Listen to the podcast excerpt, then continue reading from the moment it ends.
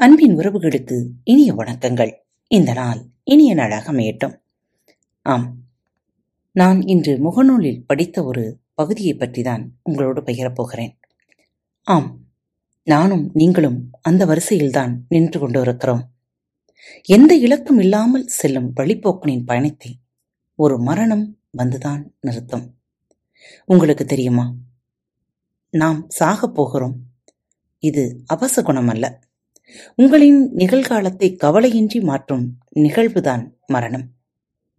நீங்கள் காப்பி குடித்துக் கொண்டிருக்கும் கணிப்பொறியை இயக்கிக் கொண்டிருக்கும் கண் இமைத்துக் கொண்டிருக்கும் ஒவ்வொரு நிமிடத்திலும் யாரோ ஒருவர் இந்த உலகத்தை விட்டு வெளியேறிக் கொண்டுதான் இருக்கிறார்கள்.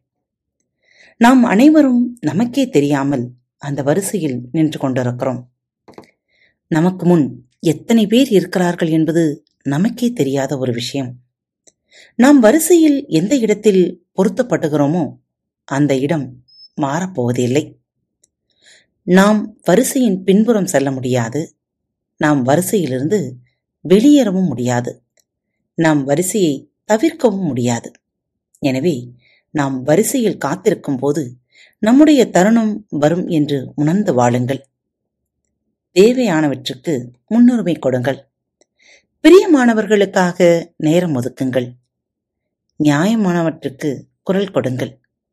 உங்கள் முன்னால் எவரையும் பசியில் இருக்க விடாதீர்கள். சின்ன சின்ன தருணங்களையும் அழகாக்குங்கள். சுற்றியுள்ளவர்களை சிரிக்க வையுங்கள். புன்னகை செய்யுங்கள். அன்பை உருவாக்குங்கள். சமாதானம் செய்யுங்கள். நீங்கள் நேசிப்பவர்களிடம் நேசத்தை சொல்லுங்கள். மகிழ்ச்சியாயிருங்கள் எந்த கவலையும் எதையும் மாற்றப்போவதில்லை இந்த நல்ல சிந்தனையோடு இன்றைய நாளை கடக்க முயற்சி செய்யுங்கள்.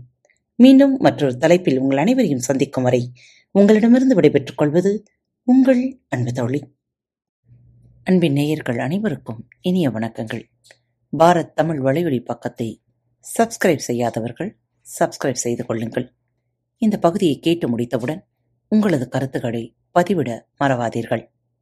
உங்களுக்கான இமெயில் முகவரி கீழே உள்ள டிஸ்கிரிப்ஷன் பாக்ஸில் கொடுக்கப்பட்டுள்ளது. நன்றி.